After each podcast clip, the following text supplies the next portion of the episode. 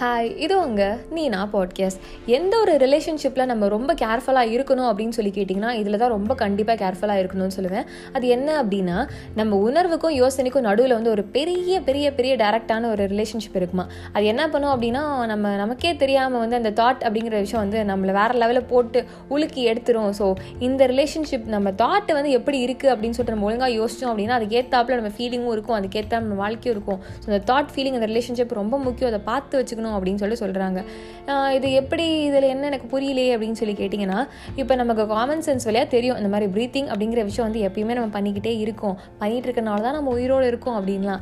ஆனால் வந்து எப்பயுமே நம்ம அதை பண்ணிக்கிட்டு இருக்கனால நம்ம எப்பயுமே ப்ரீத் பண்ணுறோம் அப்படிங்கிற ஃபீல் வந்து நமக்கு அந்த ஃபீலிங்ஸ் எப்பயுமே இருந்துக்கிட்டே இருக்காது இல்லையா?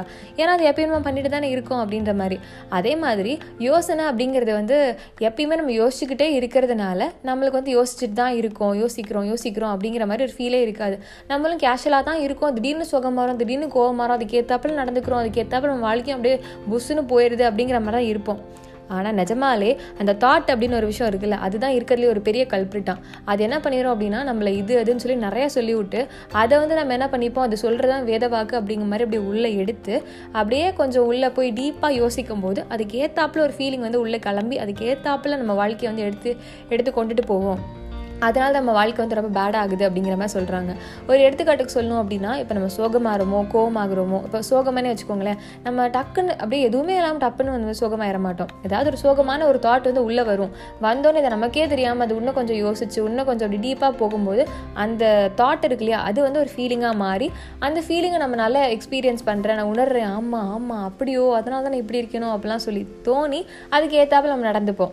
அதனால காலையில் ஒரு பேடான ஒரு தாட்டில் நம்ம எடுத்தோம் அப்படின்னா நாள் ஃபுல் ஃபுல்லாக அதுலேயே போயிட்டு ஃபுல்லாக பேடாக முடியுதுன்னு சொல்லுவாங்கல்ல அதுக்கான காரணம் அதுதான். ஸோ டோட்டலாக கேட்டிங்க அப்படின்னா நம்ம தாட் அப்படிங்கிற விஷயம் வந்து ஒரு விஷயத்தை வந்து கரெக்டாக எப்பயுமே நம்ம போழ்ந்துக்கிட்டேவும் இருக்க மாட்டோம் இல்லையா? ஸோ வாழ்க்கையில் ஏதாவது நமக்கு அதுக்கு ஏற்றாப்புல நேரம் சரியில்லாமல் வேற இருந்துச்சு அப்படின்னா அந்த தாட் வந்து நம்ம வாழ்க்கையில் இந்த நேரத்தில் நம்ம இப்படி இருக்கோம் அப்படின்னு சொல்லி சொல்லாமல் இந்த நேரத்தில் நம்ம இப்படி இருக்கோம்னா வாழ்க்கை ஃபுல்லாக இப்படி தானே இருப்போம். இதுலேயே நம்ம இப்படி இருக்கோம்னா என்ன பண்ணிட போகிறோம் அப்படிங்கிற மாதிரி சொல்லிக்கிட்டே இருக்கும். நம்மளும் வந்து வாழ்க்கையில் இந்த நேரத்தில் தான் இப்படி இருக்கோம் அப்படின்னு சொல்லிட்டு இருக்கிறதுக்கு பதிலாக அதை ஃபுல்லாக கேட்டுட்டு நம்மளே இப்படி தான் நம்ம வாழ்க்கையே இப்படி தான் அப்படிங்கிற மாதிரி அதுக்கு ஏற்றாப்புல சோகமாக கோவமாக பொறாமையாக எல்லாம் பண்ணிக்கிட்டு இருப்போம். ஸோ அந்த தாட்டு அப்படிங்கிற ஒரு விஷயத்தை வந்து நம்ம ஒழுங்காக ஃபோக்கஸ் பண்ணோம். ஓகே இப்போ தேவையில்லாமல் நெகட்டிவாக யோசிக்குது. யோசிக்கிறது வந்து என் தாட்டு தான். நூறு தாட்டு வரும் எல்லாமேவா உண்மையாக இருக்கும். அது பாட்டுக்கு வரும் அது பாட்டுக்கு போகும். அதை வந்து நம்ம எப்படி ஏதாவது ஒரு பூச்சி வந்து பறந்துக்கிட்டு இருக்குது ஏதாவது வந்து ஒரு ஈ இது மாதிரிலாம் பறந்துட்டுருக்கு அப்படின்னா ஐயோ அது வந்துருச்சா போச்சு அவ்வளோதான் இங்கே தான் சுத்த போகுது அதுதானோ இதுதானோன்னு சொல்லி யோசிக்க மாட்டோம். எனக்கு நீ தேவையே இல்லை எதுக்கு நீ தேவையெல்லாம் இங்கே வர அப்படின்னு சொல்லிட்டு போ போ அப்படின்னு சொல்லிட்டு துரத்தி விட்டுருவோம் இல்லையா? அதே மாதிரி நமக்கு வந்து ஏதாவது ஒரு தாட் வருது அப்போ நமக்கு லேசாக நெகட்டிவாக ஃபீல் ஆகுற மாதிரி ஆரம்பிக்குதுன்னு வைங்களேன் அப்போவே வந்து நீ தேவையில்லாத ஒரு பூச்சி நீ போ அப்படின்னு சொல்லி அதை தள்ளி விட்டுட்டோம் அப்படின்னா அந்த தாட்டுக்குள்ளே உள்ள டீப்பாக போக மாட்டோம். அதுக்கேற்றாப்புல ஒரு நெகட்டிவான ஒரு ஃபீலும் நமக்கு வராது. அதுக்கேற்றாப்புல நம்ம பேடாகவும் நடந்துக்கிட்டு வாழ்க்கையும் பேடாகவும் யோசிக்க மாட்டோம். ஸோ முதல்லையே அந்த லேசாக ஒரு நெகட்டிவாக தோன்ற அப்பயே வந்து தேவையில்லை நீ அப்படின்னு சொல்லிட்டு பூச்சி மாதிரி அதை தள்ளி விட்டுட்டோன்னு வச்சுக்கோங்களேன்.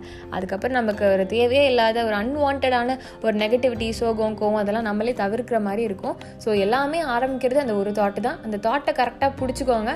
பிடிச்சிட்டு நீ தேவையா தேவையில்லையான்னு சொல்லி பார்த்துட்டு தேவையில்லாம் துரத்தி விடுங்க. தேவை அப்படின்னா உள்ளே போட்டுக்கோங்க. நம்ம வாழ்க்கை ரொம்பவே நல்லாயிருக்கும்